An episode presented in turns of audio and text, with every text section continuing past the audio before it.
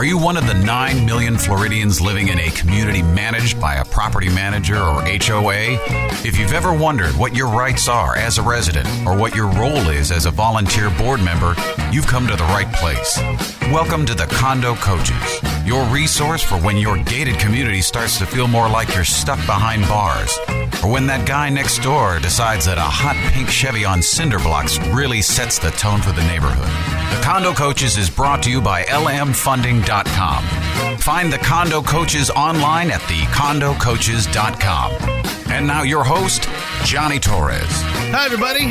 Thank you so much for listening, watching the Condo Coaches live on Facebook at facebook.com slash the Condo Coaches. That's facebook.com slash the Condo Coaches. If you want to be a part of the show, you can call us at 813-331-5415, 813-331-5415. You can also email us. Our email address, help at thecondocoaches.com. That's help at thecondocoaches.com and of course our website thecondocoaches.com thank you so much for listening if you if it is your first time doing so we are team of volunteers here uh, getting together every week to share our expertise and our knowledge uh, to help you run your community or homeowners association effectively efficiently and on budget. And joining me every week to do so is head coach dean akers. How are you sir? Johnny, I'm doing great. All ready for Halloween and big time. So, uh, y- you know, you had this string of trade shows coming up. Now, is this kind of it for the trade show season? How does that work? We've got a couple more, and we've got the leadership conference, which will be coming up this Friday for CAI in Orlando.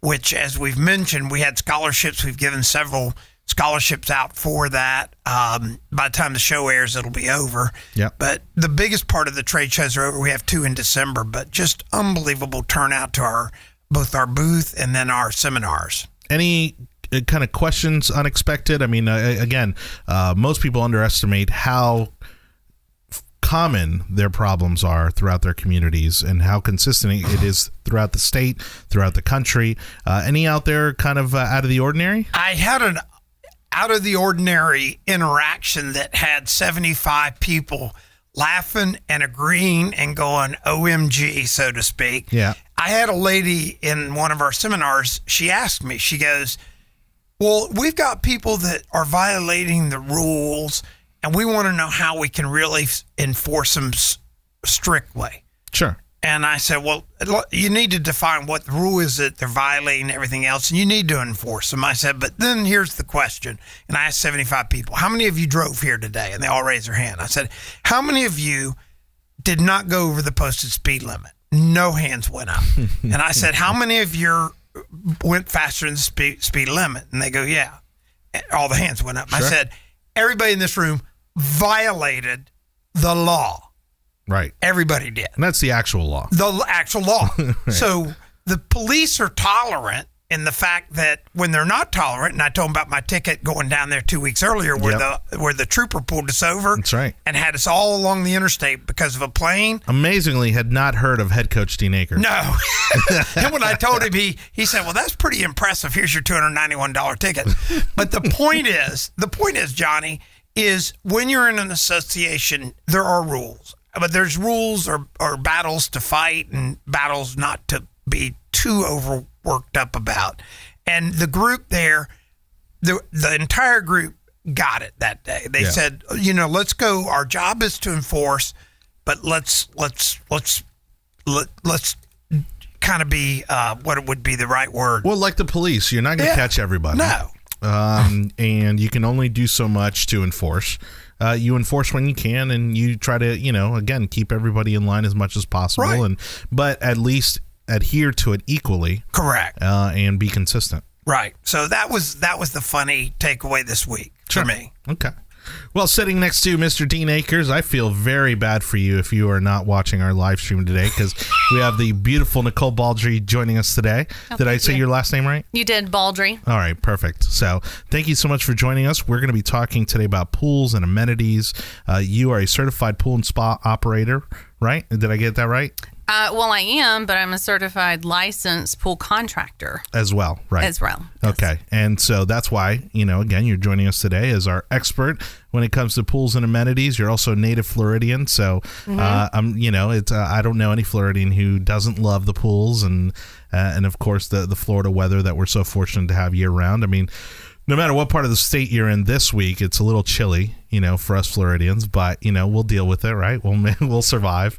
Uh, and uh, what we like to do is uh, when we open the show is go through some of the emails and messages that we get. Feel free to jump in if you have uh, if you want to contribute. Um, but First, I want to tap on uh, a question that came to us through our Facebook page, and this came from Lisa. Lisa Hart writes us uh, Next door neighbor's trees have rooted up our paver driveway. We've had to replace the driveway, and it's unusable at this point. Uh, who's responsible for the tree removal costs, and how can we force the neighbor to take the trees out? Well, we visited with her, and the answer is is uh, uh, if it's a live tree, a neighbor is not responsible for any of the damages from roots coming through. That being said, when you see encroachment of roots and or branches, you do have the right to remove them or cut them off. That being also, that means you need to get an arborist. And we had a nice visit. You need an arborist that'll come in and root prune it Yeah. correctly, and then it's good to go. She bought it as a flip house, so she knew in advance that the it was bad. And uh, at the end of the day, I think there's a good takeaway here in the fact that if it's a live tree, you can modify it, but use an arborist, you know, on So your you property. don't so do damage to the tree. Yeah. The other side of it is you better make sure what kind of tree it is. Because if it's a grand oak and, and, and you don't and you just do it by yourself and you kill a grand oak, uh, sometimes the repercussions of killing a grand oak are, are almost I jokingly say, and I mean this tongue in cheek, it's probably easier to get off robbing a 7 Eleven. Well, there are communities throughout Florida. I know Coral Gables down in Miami being one of them. I would say probably the um, South Tampa, you know, the, Oh, yeah. the kind of Hyde Park area Yeah. probably being another. That if you do damage to any of the trees, uh, you, you're going to be in serious trouble. Serious trouble. I so mean, they're militant about their trees. Yeah, so we had a great visit with her. She understood, and she now is going to reach out to an arborist, get it corrected, and then put her pavers back. Okay, cool. Well, see, I mean, that's that's condo coaches in action right there. Yep. Uh, we've got another uh, messages coming from the uh, West Palm Beach area from Amelia. Uh, Amelia writes, so says their condo went into arbitration on September 5th. They still have uh, not received a decision, although they were told that uh, they must must have been given a decision within 30 days. It's been past 30 days. Uh, why have they not complied with the law?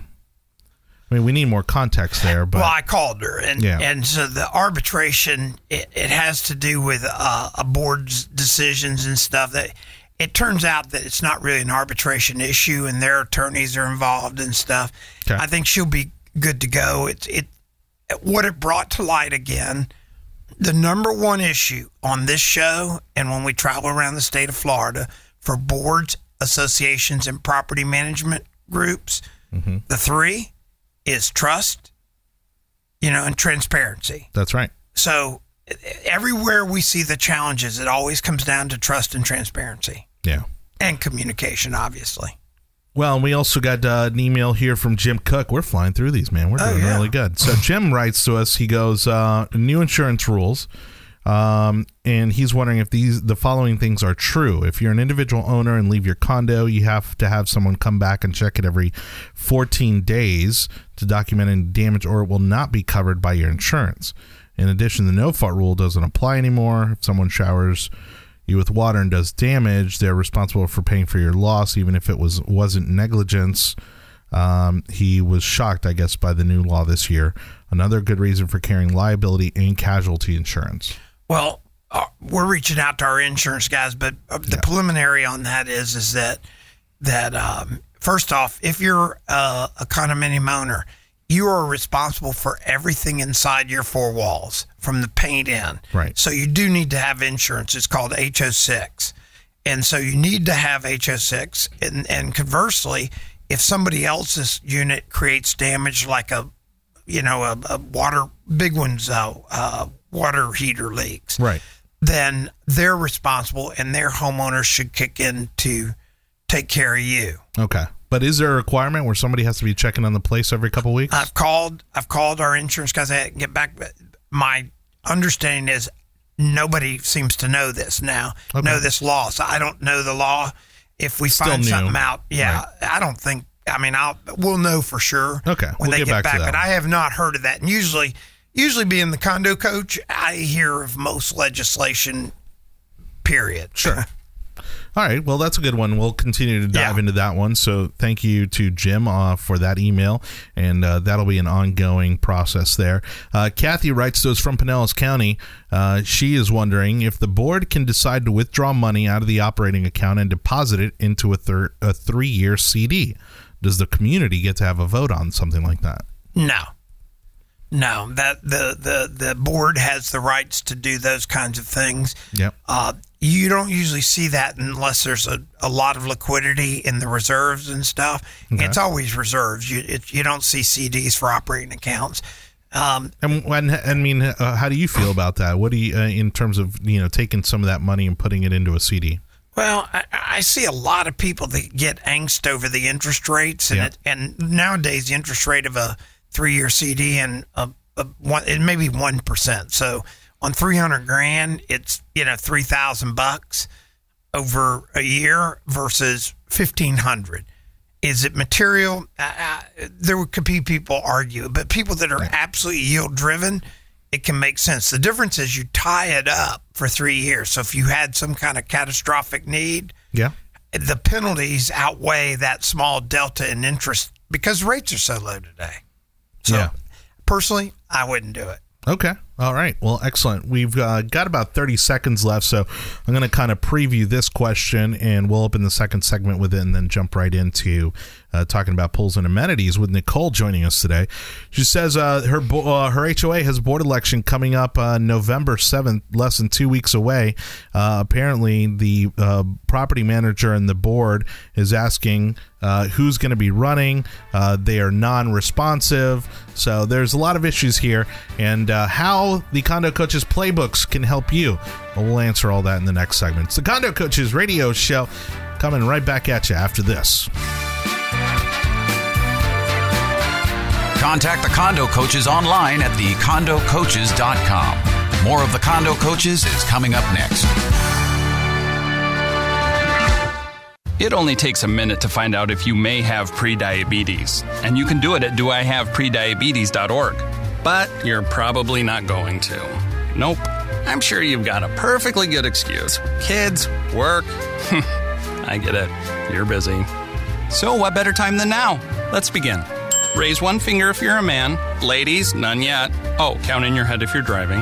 Now, three more fingers for everyone over 60, two over 50, one over 40, one more if you're not physically active, another finger if anyone in your family has type 2 diabetes, another if you've got high blood pressure.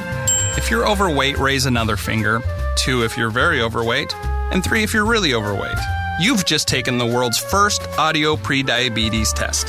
And if you're holding up five or more fingers, visit doihaveprediabetes.org or talk to your doctor. There's no excuse because prediabetes can be reversed. Brought to you by the Ad Council and its pre diabetes awareness partners. Welcome back to the Condo Coaches, online at thecondocoaches.com. Here's your host, Johnny Torres. Thank you again. Don't forget, you can listen or watch every single episode of the Condo Coaches out there on the great interwebs. YouTube.com or Facebook.com. Both of them have every single episode. If you go to our Facebook page or our YouTube account, search the Condo Coaches, and you'll find every episode. I believe this is number 50. So we're two weeks away from hitting our one year mark here on the Condo Coaches. Very excited about that. Uh, 50 shows already in the bag. That's pretty amazing stuff. And you can watch every single one of them on YouTube, on Facebook. And if you're more of an audio person or you got quite of a long commute, uh, feel free to subscribe to our podcast. We're on iTunes, uh, SoundCloud, Stitcher. So uh, make sure you subscribe and download all the episodes or maybe just the latest episode. But certainly a great way to also keep up with the show uh, is, uh, again, just sub through subscribing through our social media platforms. Uh, so, as we were talking about in the last segment, Sheila writes to us uh, saying that there is, as you were just talking about in the previous question, a lack of communication and transparency. Uh, they have uh, elections coming up in two weeks.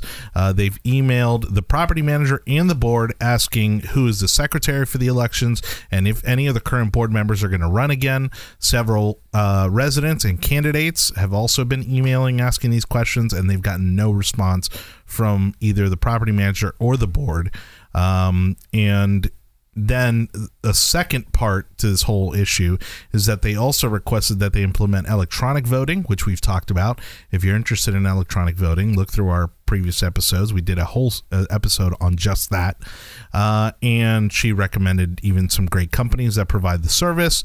And they turned it down and said that the HOA attorney advised against it. So, first part of that is the refusal to answer uh, any questions regarding the elections. They seem to be pretty quiet on this whole election process. Uh, what are the, the, legal requirements here? Uh, uh because I know there's some regarding notifications for elections. Well, as a condo coach, first off, if there's nobody running, the current board just stays. Right. If there's less than the amount of running from a condo coach perspective, then the board can appoint people. So if there was a if there was a seven member board and two step down and nobody ran, yep. the board can literally appoint two. Um, I don't know why there would be any reason for them not to tell who's running, but you know, I mean, but don't they have to? Don't they have to give what is it, ten days notice or some form of notice as to when elections are going to happen? Well, yeah, but that's all part of the annual meeting notice, and it's it's not like a specific election notice. So they have an annual meeting coming up. Right. They've they've obviously noticed it. Uh, in order to have an election, they have to have a quorum. Right.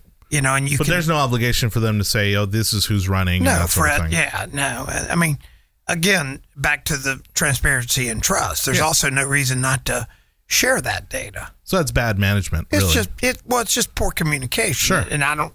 I don't understand why it continues to be such a big deal for these boards across the state of Florida. What's interesting is the property manager isn't answering either, which is odd.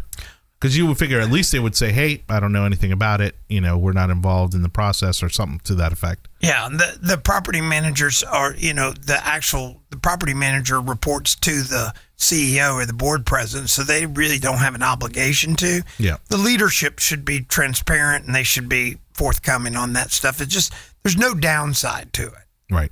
And then in regards to the electronic voting, really there, if they turned it down, they turned it down. And yeah. you, you got to get board members that are approving of the electronic voting on the board so that that can be implemented. Yeah, you, that, that, there's no question that electronic voting is is here to stay. It's going to grow.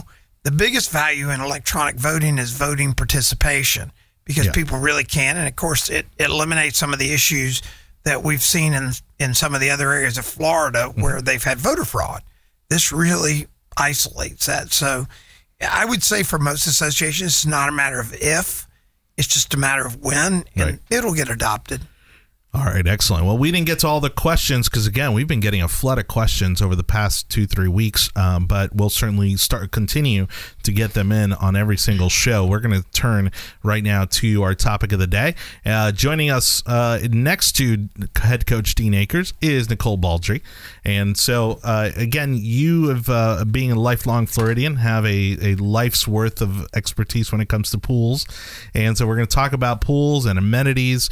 Uh, really uh, uh, whether it's residential or whether it's a, a large condominium community, uh, are there a lot of differences there in terms of uh, the the process to to get a new amenity or a pool installed?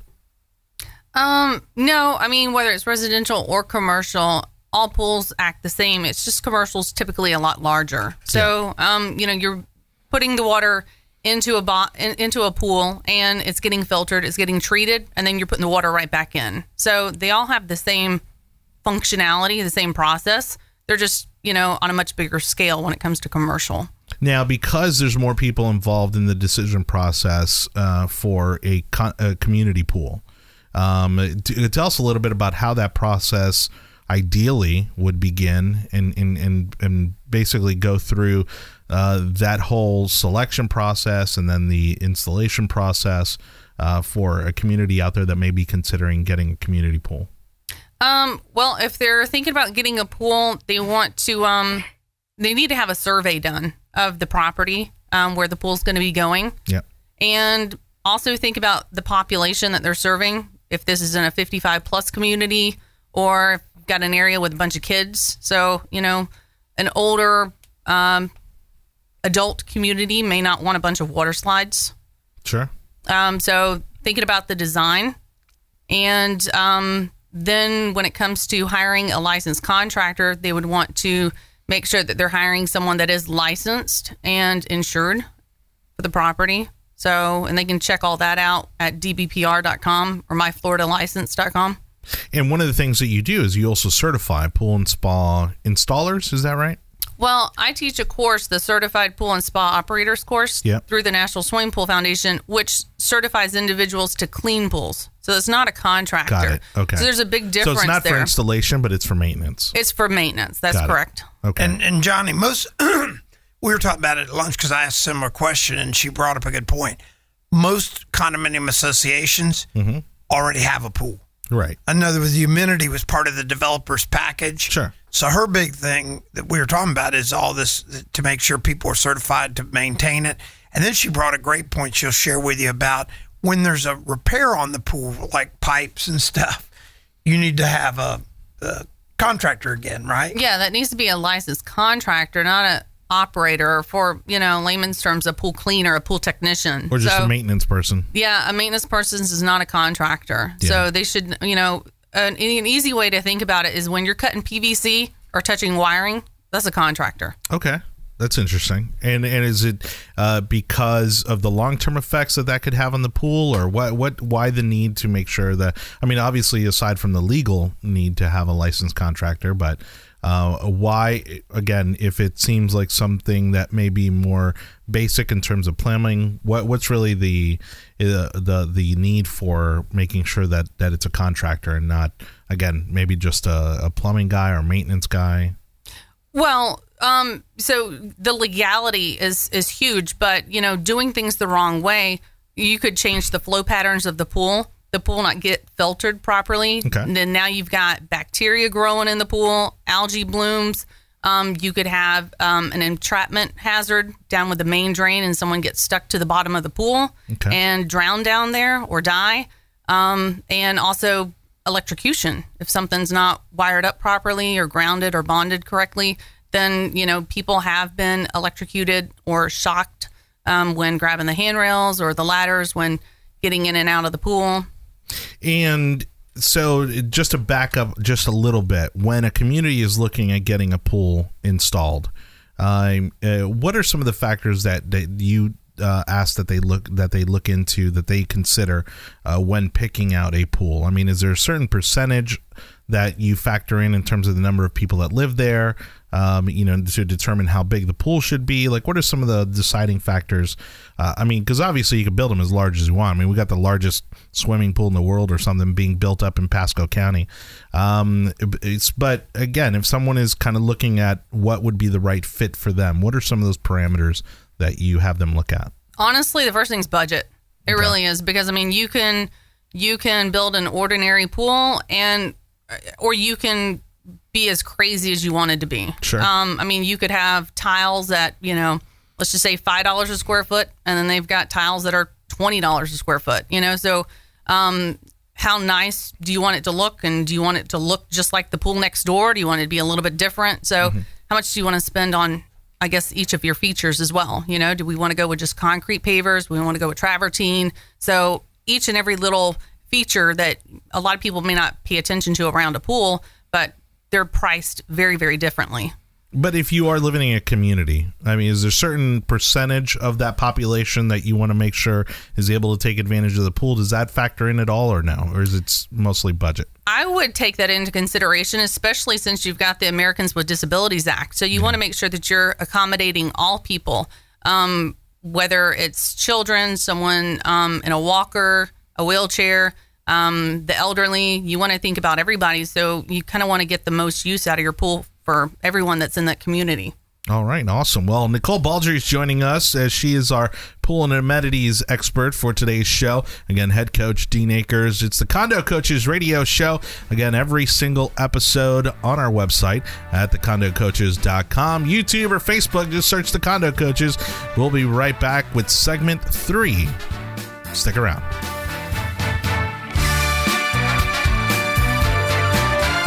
Contact the Condo Coaches online at thecondocoaches.com. More of the Condo Coaches is coming up next. Attention men under the age of 35. You know what really impresses the ladies? When a guy has a few drinks and later gets pulled over for buzzed driving. That could cost you around $10,000 in fines, legal fees, and increased insurance rates. There goes let's grab dinner and a movie. Oh, I know. You drive more carefully when you're buzzed. You've proven that hundreds of times. A woman admires that kind of confidence. And you've practiced how to speak if a cop does pull you over. Slowly, clearly, and politely, like, Good evening, officer. A woman admires that kind of foresight. And what woman doesn't find it adorable that you call it buzzed even though the law calls it drunk? You could kiss $10,000 goodbye, along with any chance of having a girlfriend.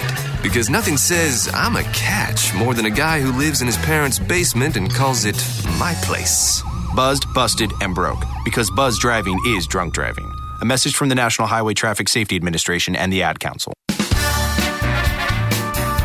Welcome back to the Condo Coaches, online at thecondocoaches.com. Here's your host, Johnny Torres.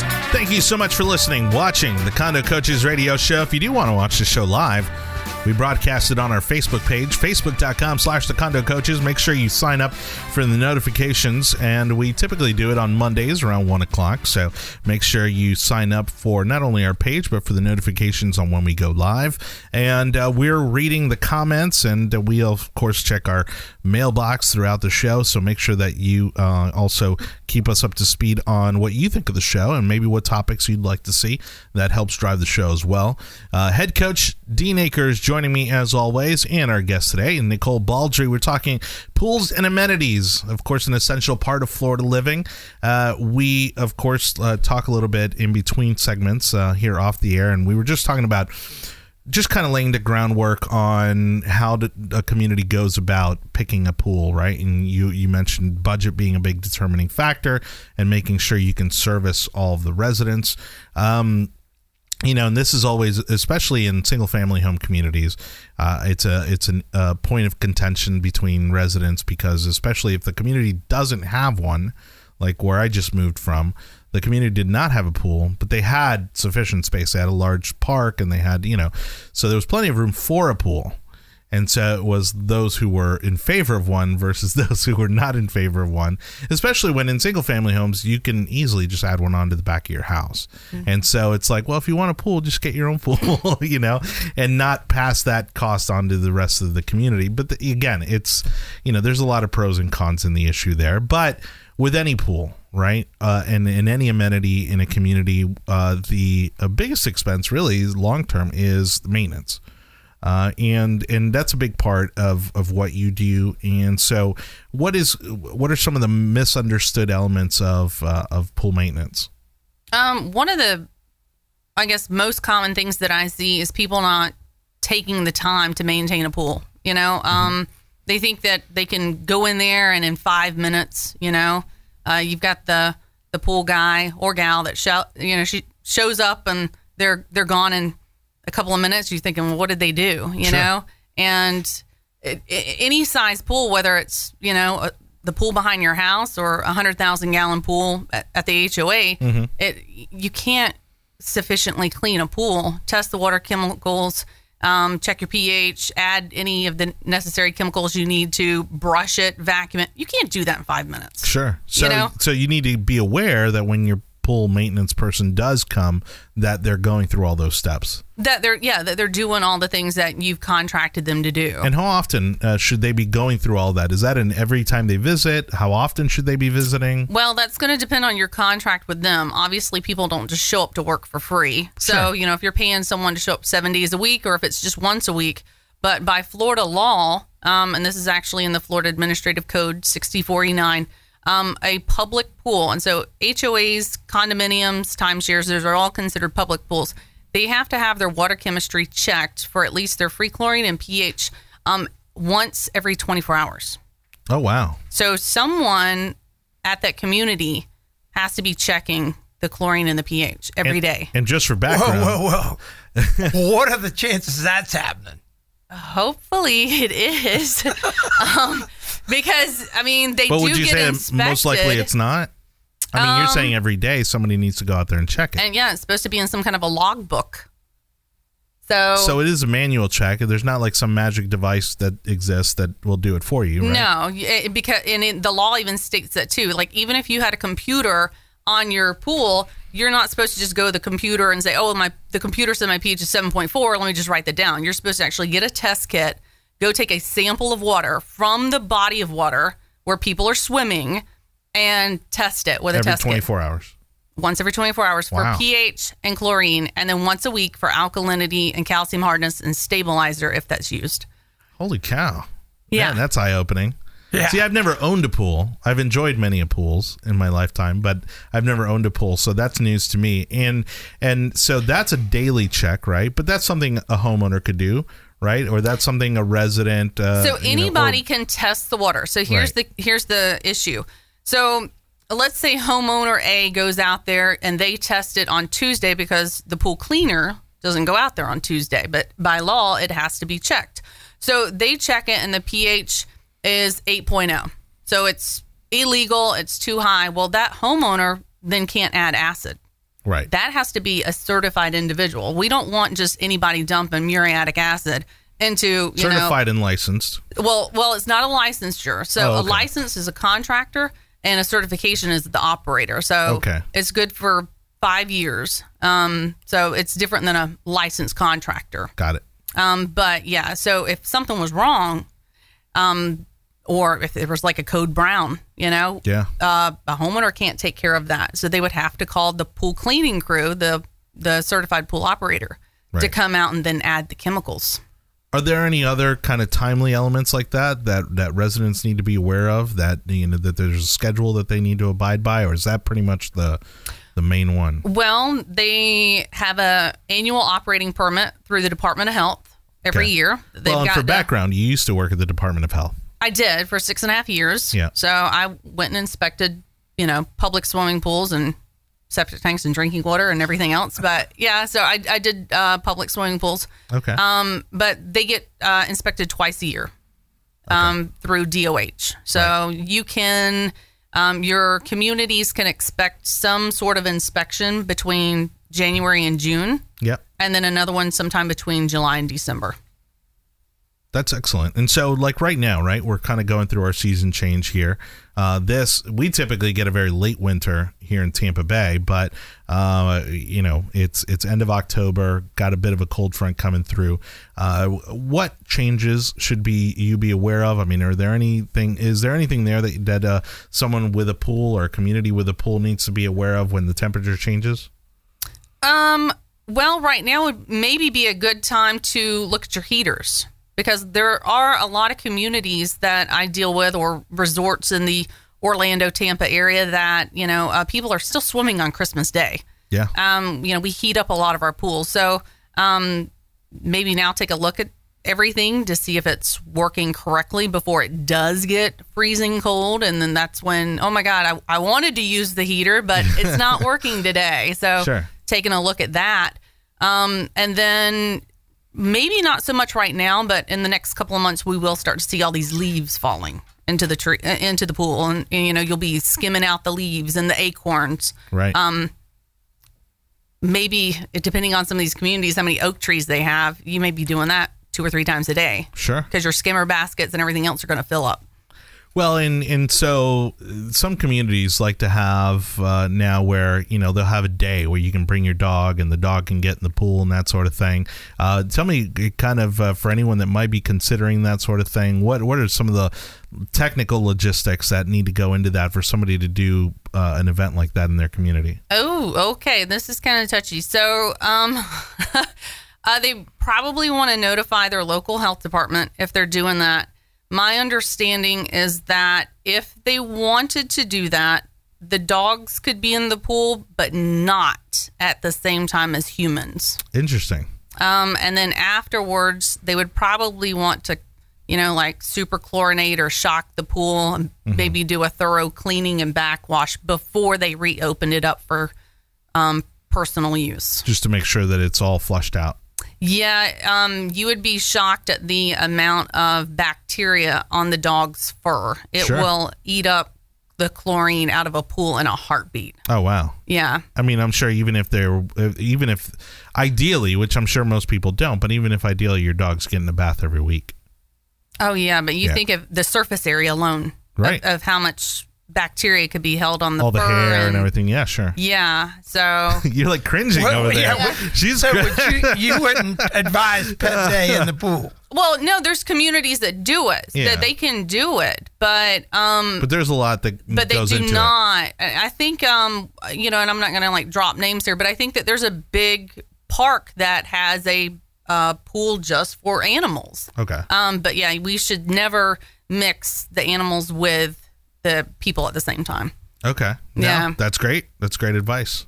You know, because I see this and I'm like, how does that, you know, it always kind of scratched my head a little bit. So it's even worse than I thought. But yeah, because I, I had a um a, a city over closer towards Orlando call me and Yeah. ask me the same question. I think two years ago, and I had to call the health department and see what their take was on it. So yeah. it's always good to let them know, especially if you know.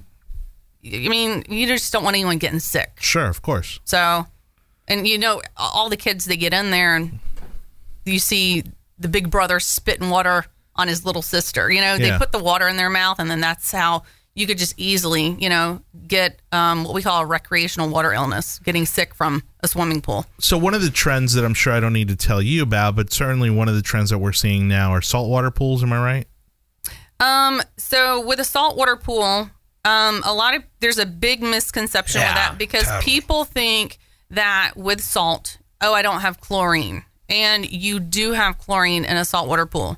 Um, what you're doing is you're adding um, table salt, sodium chloride, and when you put that into um, the pool, that salt water then goes through um, a cell and through the process of electrolysis we kind of um, separate the atoms and we mix them all back up Yeah. and so we don't have sodium chloride and h2o but we have hypochlorous acid and that's chlorine that's what's killing the germs so You're when just people making it say a different way. you're just making it by using electricity Sure. so when people say, "Oh, I don't have chlorine in my pool, I got salt," well, hate to tell you, yeah, you do. You're just making it.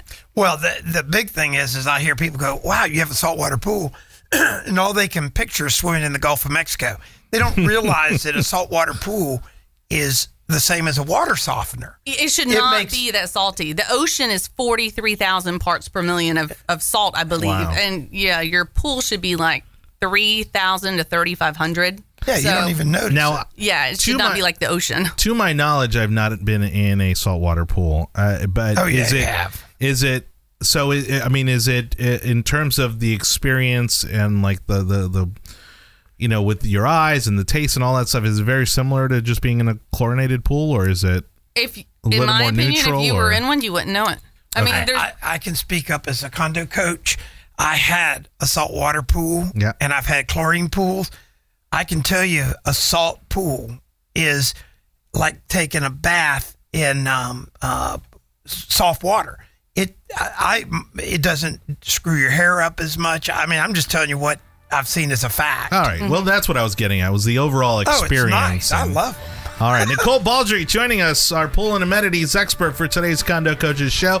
Head coach Dean Akers, Johnny Torres. Your final segment coming up right after this.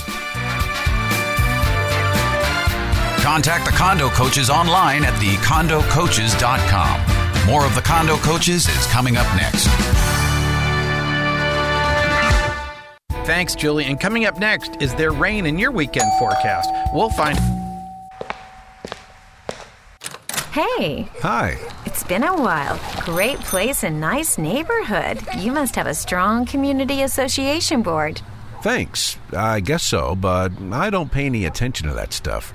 Seriously? How do you know for sure the board and community manager are making the right decisions to protect your investment? I don't, but what am I supposed to do? You can get involved and connect with CAI. CA what? CAI, Community Associations Institute, they're a nonprofit group that has helped us build a great community. They have free resources for your association board, professional training for community managers, and helpful information for homeowners. Thanks. I'll definitely do that. Is the time and investment you have made in your home and community protected? Be a smart homeowner and visit CAI at responsiblecommunities.com. Welcome back to the Condo Coaches, online at thecondocoaches.com. Here's your host, Johnny Torres.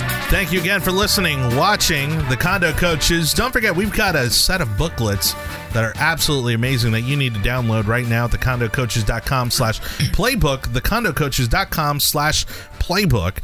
Now, this is a book, uh, it's seven, eight books. Seven lost- books are published. Seven books are published, right? And, the I've number- lost track. And the number seven book is, I think, the coolest one that we gave away at the trade shows like crazy. Yeah. Which is a book for property owners. So it tells For the residents. Yeah. Yeah. It's huge. It's our first resident focus book, and it's already a big hit.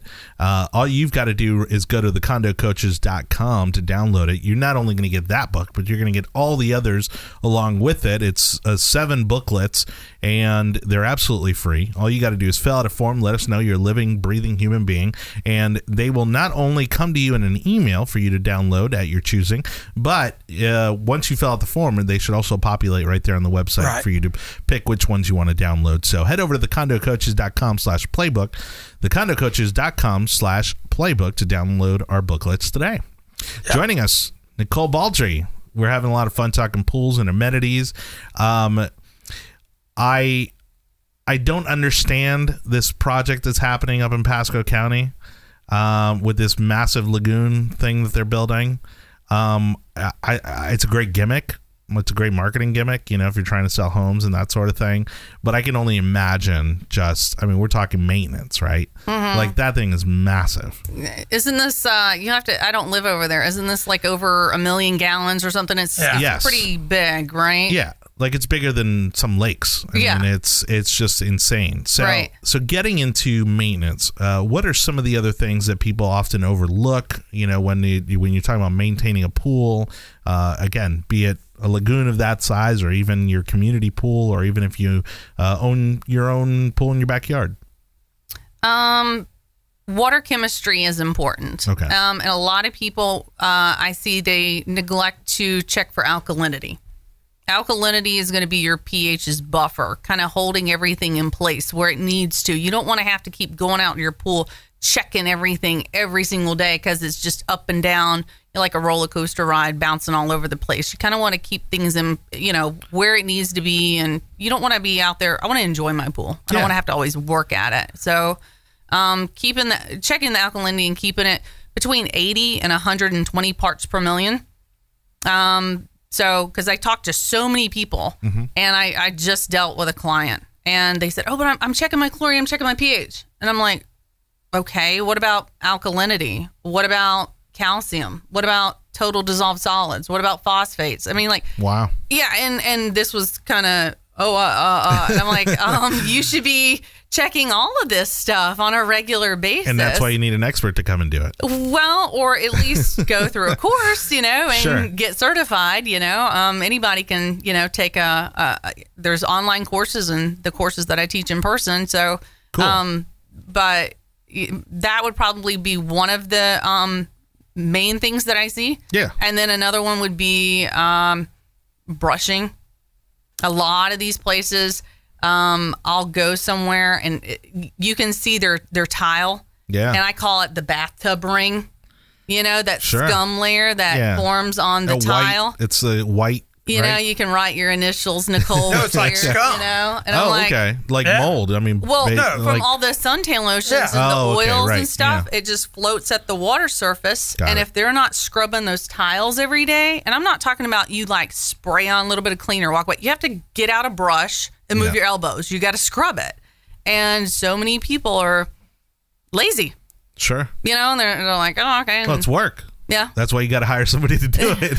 Go around Exactly. the corner and they take a cigarette break, text what- on their phone, they don't do their work. so what about the little robots, right? The little, uh, you know, the little self vacuums that you see often that people run in their, you know, in their pools and stuff. I mean, are those any good? What does that really do for you, other than just kind of the obvious of just sucking out any kind of debris that gets into the pool? Yeah, so it's uh, you know, it's a vacuum. Um, so Yeah. it's you know doing my job for me. Um, primarily, you know, I kind of wanted in the pool when people aren't using the pool, especially for a public pool, because you don't want that hose in the pool with the little robotic vacuum scooting along, and then someone get tangled up in that vacuum hose. So Right. it is okay for a condominium to use one of those, but when they open that pool up for the day, take that thing out. Okay. So, um, but yeah, it's going around, and they've got all kinds of them that you know. Not only they just suck up the leaves, but they also have kind of like little scrubbing pads on it, Yeah. so it also kind of brush the pool walls as well. And how are those? Are those any good? I mean, I'm sure it varies, right, depending on what you get. But I mean, uh, Right? Yeah, you get what you pay for, Okay. like with anything. But I think that they're great. Um, okay, you know, good. My mom, hers can suck up pecans, so that's nice. Pretty substantial size, right? yeah, absolutely.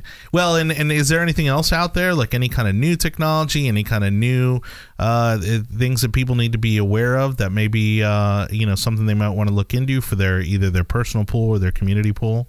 Um, well, there is automation, of course, and we're seeing more and more of that now. Um, that is going to be a little bit more on the the pricier side. These Mm-hmm. computers, you know, I could, you know, from my iPhone, I can, you know, program it so my pool when I come home has got nice, smooth jazz music playing in the out outdoor stereo uh, speakers, and you know the waterfalls nice and smooth, and I've got blue and purple lights on, and then my husband he could push his setting, and then it goes to red lights and rock music, and you know the fountains going. So you've got all kinds of automation. Yeah. Um, and then a couple of years ago, something that came out is um, they've got like these little bracelets or headbands Mm-hmm. that kids wear. So if they fall into the pool, which is the whole nother pet peeve of mine, but it can send a signal to like your smartphone, let you know your kids Falling in the pool. exactly. Oh, Which wow. I mean, you should be watching your kid. Sure. Um, we shouldn't have Right. That shouldn't be our a- iPhones being babysitters. So that's the big pet peeve with with me Of is course. parents should be watching their kids Not only that, by the time you get there, it could be too late. Well, you know. and the sad thing is drowning is the number one cause of death in kids one to four. Wow. The leading cause of death. Yeah. I got a two year old. We're definitely not getting a pool anytime soon. Or teach her how to swim. No, Yeah, w- teach her how no, swim. absolutely, yeah, and and we're definitely doing that. I mean, I learned at a pretty early age Mm-hmm. as well, and it's uh, it's been incredibly valuable. And it, it I still get shocked that there are people that that don't know how to swim, you know, Right. but Especially here in Florida with Yeah. a retention pond on every corner and Yeah. Right. the ocean on every side and Right. pools at every community. And so, you know, Florida being what it is, we get relatives that come and visit all the time, and and, and of course we have cookouts and we have all kinds of holidays and stuff coming up. And so, um, first of all, when you do have, let's say, an increased number of people that are going to come over enjoy your pool, um, what should what should you do before and what should you do after in that situation? Um, first thing, check for safety. So our public pools, um, you know, I don't want to see lights hanging out of the wall. Yeah. Um, make sure my handrails, my ladders are nice and secure. Um, checking for my water chemistry, chlorine, pH. If you know you're going to have a bunch of people in there, um, go ahead and get that chlorine on the high side of the legal. Um, so for our commercial pools here in Florida, we can run them for outdoor. It's up to 10 parts per million Okay. of free chlorine. Indoor pools, if anyone has an indoor pool, it's five parts per million Yeah. um, and uh, other safety equipment, uh, life rings and shepherd's hooks. You have to have those at public pools. So before you, That's required, yeah. that is required by law. So I, I mean, safety because Mm-hmm. you you can't. I mean, that's a terrible vacation that's a terrible get together if someone dies or Right. ends Sure. up in the emergency room. So I say safety is first and foremost. No, and look, I mean, uh, uh, years ago, I mean, I jumped off a, a high diving platform with a cousin of mine. I was a great swimmer. I've been, you know, again, I learned very early on how to swim well. He was not a great swimmer, and we jumped off together. Well, he panicked. Uh, and he was pushing me under the water because Wow. he panicked, you know, when we hit the water. And so, again, even someone like myself who was a great swimmer and it would have been fine completely on my own, I was here and nearly drowned at the hands of my cousin who was panicking uh, from the jump off the high diving platform. So it goes to show you just being a good swimmer sometimes often isn't enough and how much vigilance really comes into play because my dad did have to jump in the pool and pull us out uh, because he saw what was happening. Yeah, and another good thing is, uh, you know, we've got des- designated drivers have a designated watcher. So if you Okay. know you're going to have a bunch of kids, you know, because um, and and rotate it because no one wants to spend their entire um, get together, you know, Yeah. for the two hours watching kids. You know, take turns. You know, every 20 minutes we rotate adults or whatever, but make sure that that person is watching the kids because drowning is not like what we see on TV. You know, where people are you know, got their arms up and they're splashing and yelling. Drowning is the silent killer. You go Right. underwater, you and it it's seconds, Sure. and It's- you don't hear someone. and the busier the pool is, the harder it, harder it is to detect whether someone is Oh in yeah, danger or and not. you can see the YouTube videos with with that. I mean, people Mm-hmm. that are um, in the gymnasium, full of you know, the pool's full of students and water polo, and someone goes under, and the parents sitting right there in the in the bleachers, and they don't even see the kid that goes under because Wow. there's just so much activity. Now, with uh, the cold season arriving, you know, people are going to be using their hot tubs and the spas a lot more. A lot of the rules still apply, same rules as. Uh, no, so there's totally different rules when it comes to our spas. All right, we're going to have to bring you back for that one. All right. I should have asked that question early on. That's the end of our show. Thank you so much for listening to the Condo Coaches. Say goodbye, Dean. Goodbye. You've been listening to the Condo Coaches, brought to you by lmfunding.com. Find us online at thecondocoaches.com and join us this same time next week as we help you navigate life in your managed community.